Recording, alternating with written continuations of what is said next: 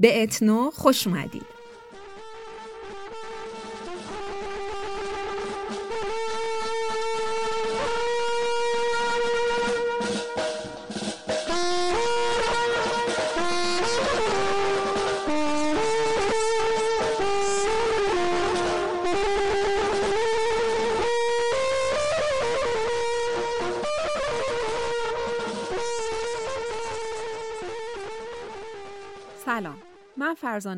هستم و توی هر اپیزود از پادکست اتنو در مورد اون بخشهایی از موسیقی صحبت می کنم که رد پای جامعه شناسی، انسان شناسی، روان شناسی و یا تاریخ توش پررنگ تره. چیزی که در کل تحت عنوان علم اتنو میوزیکولوژی شناخته میشه. ما توی هر قسمت از پادکست توی زمان یا مکان و یا هر دوی اینها سفری می کنیم و با هم از قصه های جالب آدم ها و موسیقی هاشون حرف می‌زنیم. این اپیزود هشتم پادکست اتنوه و این بار سفرمون از کلیسای قرون وسطا شروع میشه و به تکیه دولت در دوران قاجار ختم میشه.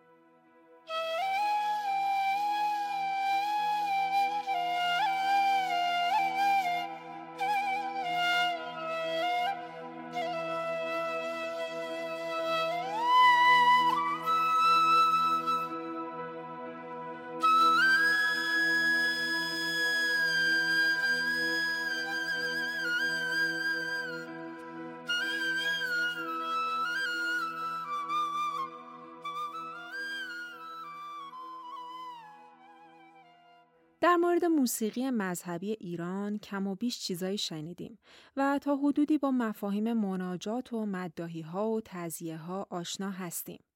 اما توی این اپیزود می‌خوایم از زوایایی به موسیقی مذهبی نگاه کنیم و نکته هایی رو بگیم که شاید برامون جدیدتر و جالبتر باشن. امروز همونطور که گفتیم سفرمون از اروپای قرون وسطا شروع میشه و به تکیه دولت در دوران قاجار در تهران ختم میشه.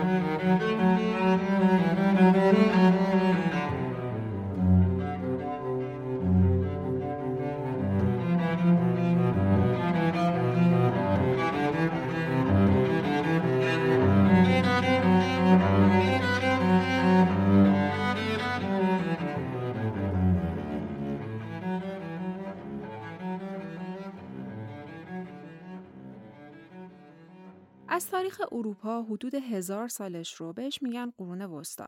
یعنی از سال 450 میلادی تا 1450 میلادی که اگه بخوایم بدونیم اون موقع ایران توی چه دورانی بوده تقریبا میشه گفت که این دوره توی ایران معادل با زمان ساسانیان تا تیموریان. کل دوران قرون وسطا خیلی اروپا وضعیت جالبی نداشته و به نوعی این عصر با عنوان عصر ظلمت ازش یاد میشه. اما اواخرش ماجرا خوب میشه. دوران دوران رشد فرهنگی میشه کلیساهایی با معماری های جالب ساخته میشن دانشگاه ها پا می‌گیرن و شهرها پیشرفته تر میشن. توی دوران قرون وسطا کلیسای کاتولیک روم قدرت و نفوذ خیلی زیادی داشته. جوری که آموزش توی این دوران به آموزه های مذهبی محدود میشه. و حتی طبقه اشراف هم بیسواد بودن. از اونجایی که کلیسا قدرت زیادی داشته جریان موسیقی هم توی دست کلیسا بوده توی این دوران و برجسته ترین موسیقیدان ها کشیش های کلیسا بودن. نکته که جالب توجهه اینه که توی این دوران پسر بچه ها از کوچیکی توی مدارس وابسته به کلیسا آموزش موسیقی می‌دیدن. اما دخترها چنین امکانی نداشتن. زنا اجازه آوازخونی توی کلیسا رو هم نداشتن. اما توی محافل جمع و جورتر مثل دیرها چرا؟ اونجا می‌تونستن تعلیم آواز ببینن و بخونن. اینا نکته های ظریفیه که به نظر من وقتی داریم به تاریخ نگاه می‌کنیم باید با حساسیت مرورشون کنیم. چون شاید اینجوری بتونیم جواب یه سری سوال هایی که برامون ممکنه پیش بیاد رو پیدا کنیم. مثلا اینکه چرا وقتی تاریخ موسیقی غرب رو می‌خونیم جز تعداد اندکی مثل کلاراویک شومان اسامی شاخص دیگه از زنها توی موسیقی نمی‌بینیم. بگذریم. نکته جالب دیگه ای که به نظر میاد از دوران قرون وسطا اینه که کلیسا به ساز روی خوشی نشون نمی‌داده و اصولا معتقد بوده که ساز کفرآمیزه و همون آواز کفایت می‌کنه برای پاس داشته مذهب. که خب این ماجرا برای ما هم چندان دور از ذهن و دور از تصور نیست. اینکه مثلا قرائت قرآن مورد تایید و تحسین و تمجید مذهبیونه اما نوازندگی ساز از دید عده‌ای از مذهبیون قنا و لحو و لعب محسوب میشه و رد پای این قصه رو ما توی پرورش بعضی از استعدادهای برجسته موسیقیمون هم می‌تونیم ببینیم که این استعدادها از دل خانواده های مذهبی اومدن بیرون و با قرائت قرآن شروع کردن و در شروع کار موسیقیشون سمت ساز هم اصلا نرفتن. خلاصه با همه مقاومت های کلیسا از سال 1100 میلادی کم کم ساز ارگ توی کلیساها رایج میشه و صداش هم به قدری قوی و بلند بوده که تا کیلومترها اونورتر از کلیسا صداش شنیده می‌شده.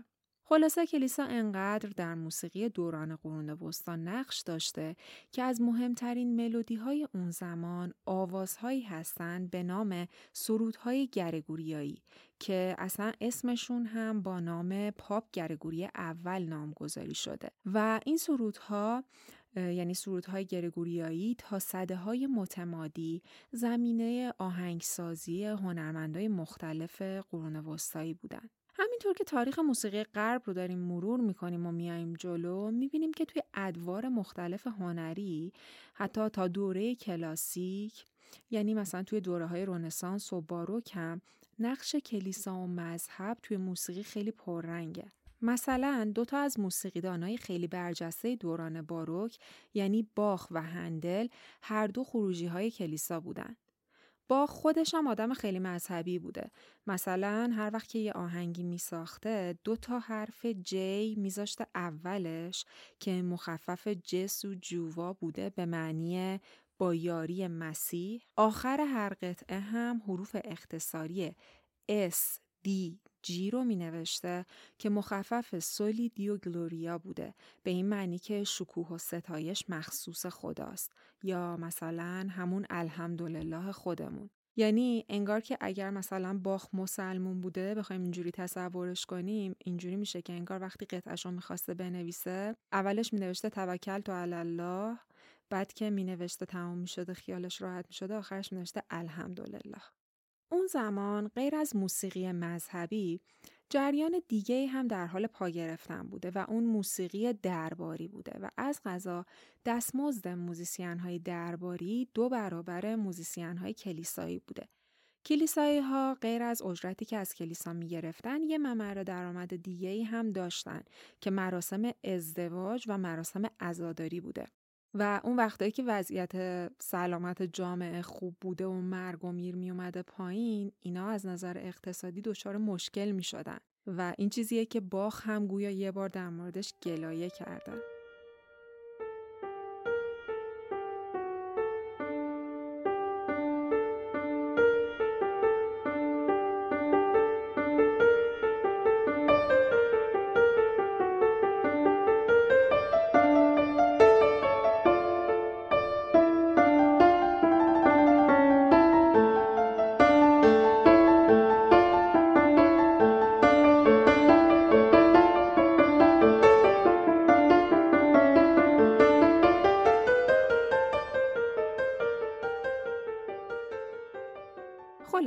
از کلیسا فرم های مختلفی از موسیقی غربی و انواع هارمونی و کنترپوان و فوگ بیرون میاد. حالا بیایم سمت ایران و اسلام و ببینیم از مسجد چه چیزهایی بیرون اومده و وضعیت اینجا چطور بوده. تقریبا میشه گفت که انواع موسیقی که از مسجد بیرون اومده محدود میشه به اذان و مناجات که در مقایسه با مثلا فوگ از پیچیدگی موسیقایی خیلی کمتری برخوردار هستن.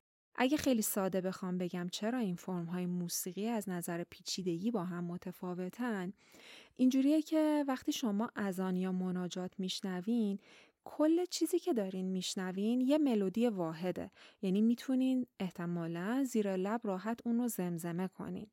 مثلا الان یه تیکه از مناجات سید جواد زبیهی رو پخش می‌کنم با هم دیگه گوش کنیم.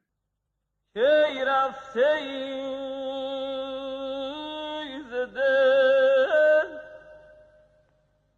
که تمنا کنم تو را.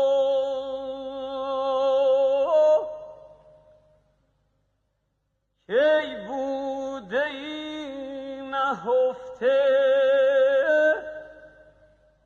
که پیدا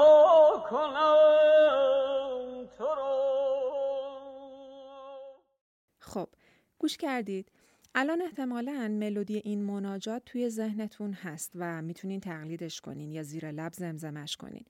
اما توی یه فرمی مثل فرم فوگ ماجرا پیچیده تر میشه و کل چیزی که میشنوید فقط یه دونه ملودی نیست که راحت بتونید اون رو زیر لب زمزمه کنید. در واقع فوگ ترکیبی از چند تا ملودی که همزمان دارن نواخته و اجرا میشن. و خب موضوع اینه که برای اینکه کلیت این ماجرا گوش نواز بشه اون آهنگساز باید حتما علم کنترپان بلد باشه و نوازنده هم باید انقدر تبهر داشته باشه که بتونه این ملودی های همزمان رو اجرا کنه. برای اینکه ماجرا بهتر جا بیفته بیاین یکی از فوکهای باخ رو با هم دیگه گوش بدیم و خودتون سعی کنید که مقایسه کنید اون چیزی که از این تجربه شنیداری توی ذهنتون مونده رو با اون چیزی که موقعی که مناجات سید جواد زبیهی رو گوش دادید توی ذهنتون مونده بود. بریم گوش کنیم.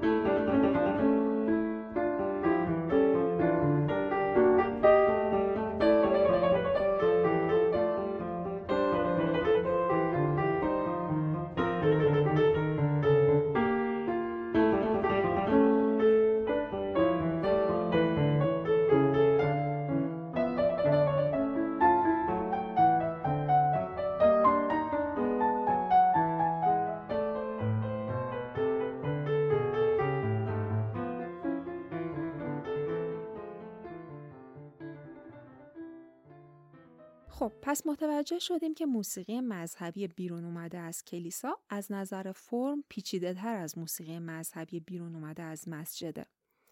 یه علتش هم می‌تونه این باشه که کلیسا برای ارتقای موسیقی مذهبی خیلی هزینه کرده و در واقع به عنوان یه پشتیبان قوی از این موسیقی ظاهر شده. در ایران غیر از مناجات و اذان انواع دیگه هم از موسیقی مذهبی داریم. مثل تعذیه و نوحه که از غذا در نگهداشت موسیقی ایرانی و نقمات ملی ما خیلی هم موثر بودن. حالا در ادامه این اپیزود می‌خوایم بریم سراغ این که تعذیه رو بیشتر بشناسیم، بهتر بشناسیم و ببینیم که توی موسیقی ایرانی چه نقشی داشته و حتی چه تأثیرات متقابلی بر هنر غربی داشته یا از هنر غربی تأثیر گرفته. اینطور که توی کتاب های تاریخ اومده شروع تعذیه برمیگرده به عواست قرن چهارم هجری و زمان سلطنت آل بویه که معز و دوله احمد ابن بویه که اصالتا گیلانی هم بوده ولی اون زمان حاکم بغداد بوده دستور میده که دهه اول محرم همه مغازه ها رو ببندن و مردم لباس عذا بپوشن و بیان توی خیابونا برای امام حسین عزاداری کنن. بعد از اون مردم هر سال دهه اول محرم این کارو می‌کردن. اما خب توی یه دوره هایی به خاطر اینکه سلاطین وقت بهش توجهی نداشتن این ماجرای مقدار کمرنگتر شده بوده.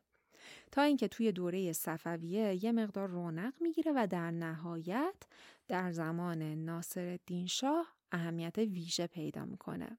کلا دوره ناصری همون جور که توی اپیزودهای سه و چهار هم در موردش صحبت کردیم در انواع مختلف موسیقی ما نقش مهمی داشته و این هم دوتا علت عمده داشته. یکی این که خود ناصرالدین شاه آدمی بوده که کلا به هنر و موسیقی خیلی علاقمند بوده و یکی دیگه هم این که تکنولوژی ضبط توی اون دوران بوده که وارد ایران میشه.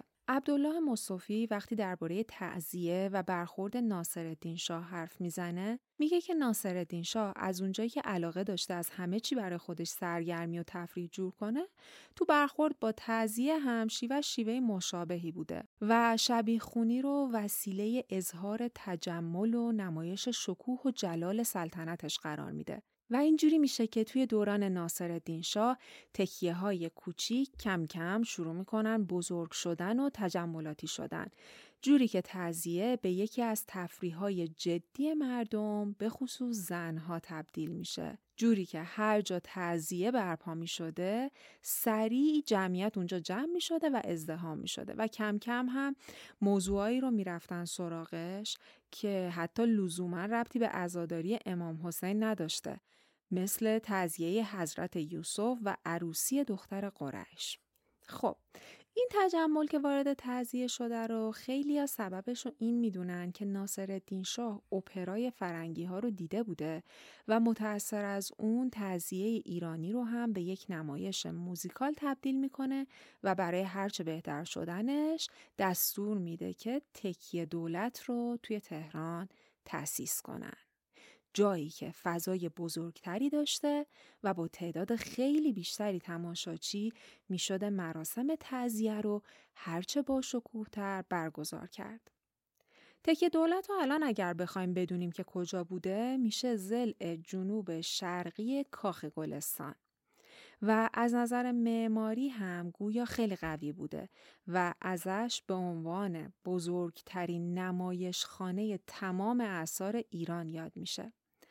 اما متاسفانه سال 1325 برای ساخت بانک ملی شعبه بازار تهران این بنای عظیم رو که سالها به صورت ویرانه مونده بوده میان تخریب می‌کنن و شعبه بانک ملی رو جاش می‌سازن. و یه چیز دیگه که راجب محل تکیه دولت میگن اینه که گویا بخشی از زمینی که توش تکیه دولت رو ساخته بودن منزل مسکونی تخریب شده امیرکبیر بوده خلاصه که توی این یه تیکه زمین گویا کلی قصه هست. الان ما چیزی که از تکیه دولت داریم که تصویر نسبتا کاملی از این بنا رو بهمون به میده و می‌تونیم باهاش تکیه دولت رو تصور کنیم تابلوییه که کمال الملک از این بنا کشیده.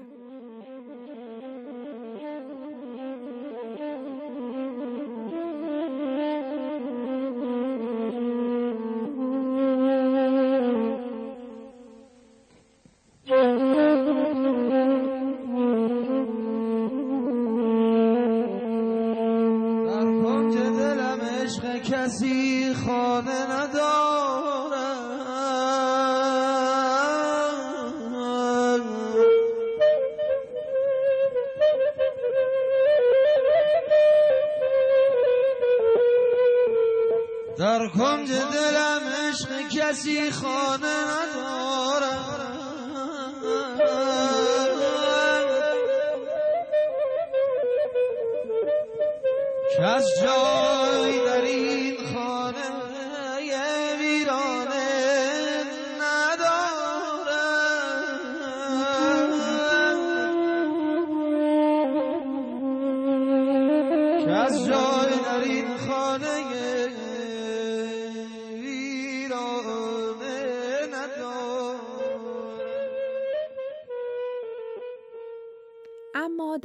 تعذیه و موسیقی ایرانی. چون خیلی جاها صحبت شده الان فقط یه اشاره کوچیک می‌کنیم ما هم که جاش توی بحثمون خالی خالی نباشه. و بعدش بیشتر میریم می‌پردازیم به خود کیفیت تعذیه و ارتباطش با تماشاچیا و ارتباطش با هنر غربی. توی تعذیه هر کدوم از نقش ها آواز مخصوص به خودش رو داره. مثلا بازیگر نقش حضرت عباس چارگاه می‌خونه یا عبدالله ابن حسن همون گوشه ای از ردیف رو می‌خونه که به نامش هم موندگار شده یعنی راک عبدالله بازیگرای نقشای خوب با لحن خوش آوازشون رو می‌خونن و مخالف خانها یعنی بازیگرای نقش دشمن با صدای بلند بدون تحریر و با حالت پرخاش می‌خونن. اما همه اینا وزن و قافیه رو رایت می‌کنن.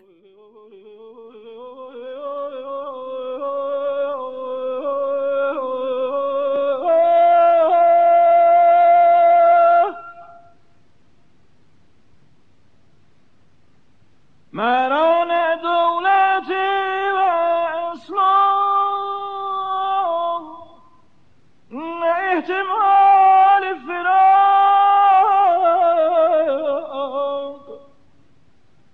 نپای رفتن از این نایت و جای مقام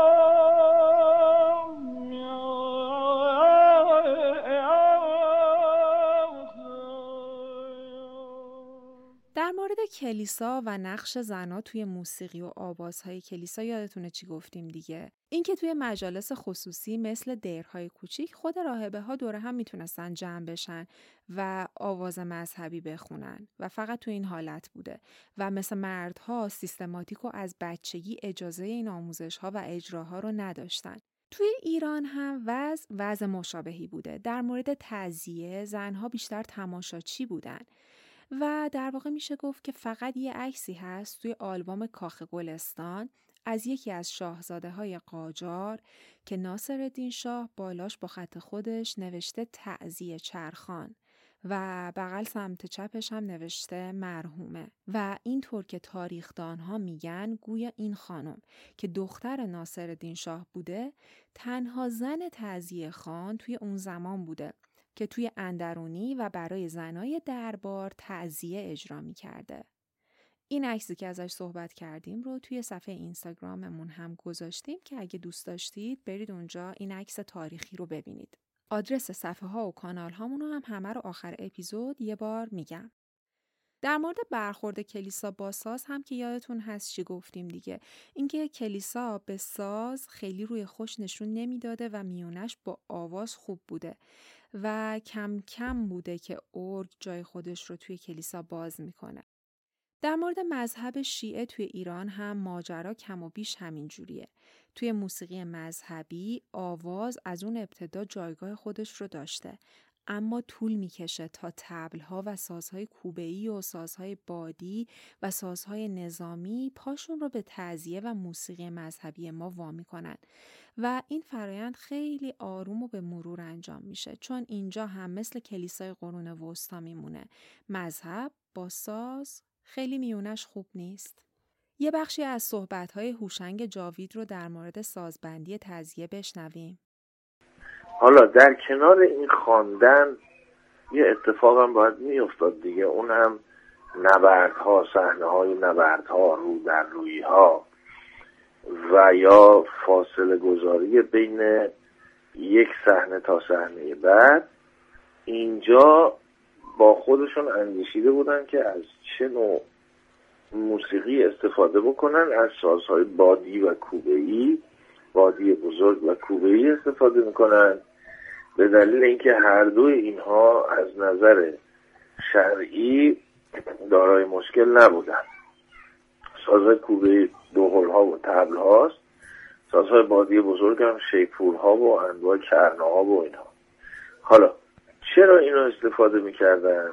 غالبا مثلا یک تبل یا دو تبل بوده و یک سرنا یا یک کرنا و یا یک شیپور. این هم به خاطر اینکه زمانی که نقش های مخالف و موافق رو در روی هم قرار می گرفتن و وادار به هر حال به یک نزاع می شدن برای اینکه اون نزاع رو کمپوزیسیون ذهنی ببخشن در ذهن مخاطب یعنی چهار نفر رو مثلا چهار هزار نفر ببینند چهار نفر از اشمیا رو چهار هزار نفر تصور بکنن از صدای سازهای بادی قوی استفاده کردن و کوبش تبل ها رو هم به خاطر اینکه اون فرم جنگی و رزمی رو یادآور بشن. و این فقط صرفا برای ایجاد یک کمپوزیسیون ذهنی بوده. یعنی اینجور نبوده که به عنوان موسیقی ساخته شده حتمی کنار مثلا شبیخانی استفاده شده باشه.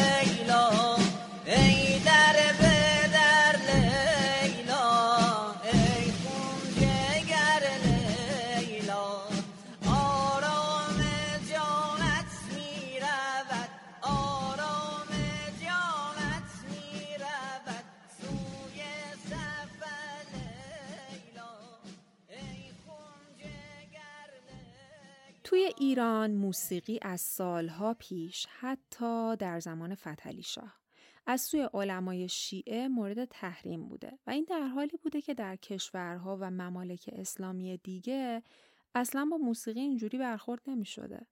یه دیپلمات بریتانیایی در زمان فتحعلی شاه به نام جیمز موریه کتابی داره به اسم حاجی بابا که توی این کتاب میاد عثمانی و ایران رو به عنوان دو تا مملکت مسلمون با همدیگه مقایسه می‌کنه و میگه که اینجا دارالصفا آنجا دارالعزا. اینجا تماشاخانه آنجا تکیه خانه اینجا بازی آنجا شبیه. اینجا عیش آنجا تعزیه. اینجا آوازه آنجا روزه. به هر حال روح الله خالقی ضمن نقد این وضعیت ایران که بیدلیل مذهب و موسیقی با هم توی یه جدال همیشگی بودن معتقده که تعزیه از قضا خدمت خیلی بزرگی به حفظ نغمات موسیقی ما کرده. تعزیه خانها هرچه خوش صداتر بودن و ردیف و دستگاه رو بهتر می‌دونستن می‌تونستن دلنشینتر بخونن و روی دل آدمها بهتر تاثیر بذارن. برای همین هم پیش استادای آواز تعلیم می‌دیدن و نغمات و آوازهای موسیقی ایرانی رو حفظ می‌کردن. و همین موضوع باعث شده که تعذیه خانهای خوشاوازی تربیت بشن که شاید بعضی از اونها رو هم الان بیشتر به عنوان خواننده بشناسیم. مثل اقبال آذر که با تعذیه شروع کرد و بعدها حتی تو پر کردن صفحات آواز ایرانی با علی اکبر خان شهنازی راهی تفلیس میشه. همه وقتی سخنم گوش نشینی بودی.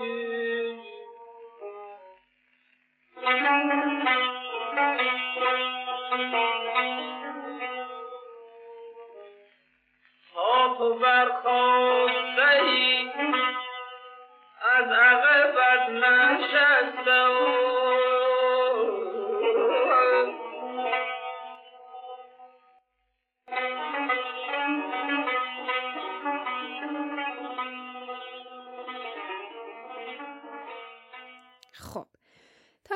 کار فهمیدیم که تعزیه از حدود هزار سال پیش در معنای مراسم عزاداری برای امام حسین در زمان آل بویه توی بغداد شروع میشه. بعد توی دوران صفویه جون می‌گیره و بعد توی دوران قاجار و به خصوص عهد ناصریه که شکوفا میشه و تکیه دولت احداث میشه و تبدیل میشه به با شکوه ترین نمایش موزیکال ایران و یکی از مهمترین آیین‌های مذهبی ما. حالا جالبه بدونیم که تعزیه از بسیاری جهات به هنر تئاتر و performance art غربی شباهت داره. حتی عده معتقدن که هنر غرب تحت تاثیر تعزیه ایرانی انواع performance art و تئاتر مدرن رو اجرا و خلق کرده. که البته راجع به این که این تاثیر چقدر بوده و چه جوری بوده خیلی نمیشه صحبت کرد چون عده هم از اون معتقد هستن که مسئله مسئله تقلید نیست و مسئله مسئله شباهته البته که مثلا آقای پیتر بروک کارگردان تئاتر که اهل انگلستان هستن سال 1970 میان مشهد و میرن به تماشای یه تزیه و مشاهداتشون رو از به قول خودشون فرم بسیار قدرتمندی از تئاتر به نام تعذیه مکتوب می‌کنن و تعذیه ایرانی رو منبع الهام قوی برای پرفورمنس آرت می‌دونن. حالا این شباهتی که ازش صحبت کردیم چی هست؟ مهمترین وجه اشتراک این دوتا هنر اینه که مرز بین مخاطب و اجرا کننده برداشته میشه و در واقع اون دیوار خیالی که در تئاتر بهش دیوار چهارم میگن و مرزی هست بین بازیگر و تماشاچی اینجا دیگه وجود نداره. توی تئاتر کلاسیک اینجوری بوده که بازیگرا روی صحنه بودن و همه در جریان بودن که اینا بازیگرن و دارن یه داستانی رو روایت می‌کنن و تماشاچی هم تماشاچیه و ساکت میشینه و نگاه می‌کنه. اما توی پرفورمنس آرت این جداسازی به این شکل وجود نداره و تماشاچیا گاهی خواسته و ناخواسته توی اجرا میان مشارکت می‌کنن. و توی هر دوتای این هنرها یعنی تعذیه و این پرفورمنس آرت غربی که داریم راجبش صحبت می‌کنیم یه تعاملی بین بازیگر و مخاطب وجود داره و خود بازیگرها هم ممکنه که یه زمانی از اجرا به عنوان تماشاچی نظارگر داستان باشن. گاهی اوقات توی تزیه ایرانی این مرز انقدر از بین میره که تصور روایی بودن ماجرا برای مخاطب هم بالکل از بین میره و تماشاچی فکر می‌کنه که توی صحنه واقعی قرار گرفته. مثلا یه بار در فیروزآباد استان فارس وقتی شمر بعد از رجزخانی شمشیرش رو می‌کشه تا بر فرق امام فرود بیاره یه دفعه از وسط جمعیت مردی قشقایی با چوب دستی به سمت شمر حمله می‌کنه و با تمام توانش میزندش و بهش میگه که آقای من هزار سال پیش غریب بود اما الان بین این همه جمعیت نمی‌ذاریم که دست ظالمی بهش برسه. و البته این تعامل مخاطب و تماشاچی متاسفانه در مواردی حتی از این هم شدیدتر بوده. مثلا متاسفانه یک بار در لورستان مداخله یه تماشاگر باعث قتل تعذیه خان نقش حارس قاتل تفلان مسلم شده.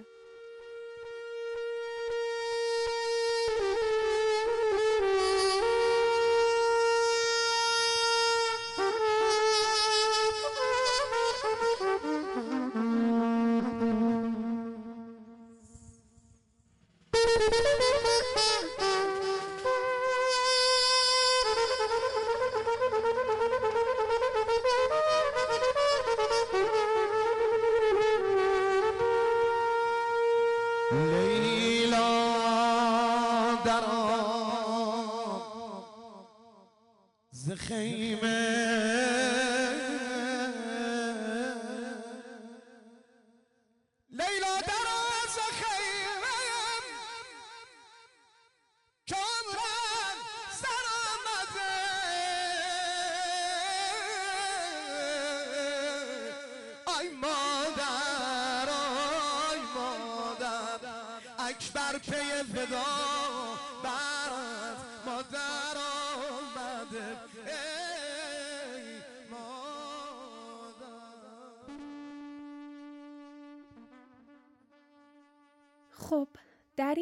اپیزود با هم سفری داشتیم که از کلیسای قرون وسطا شروع شد و تا تکیه دولت قاجار و مراسم تعذیه در سالهای بعد از اون ادامه پیدا کرد.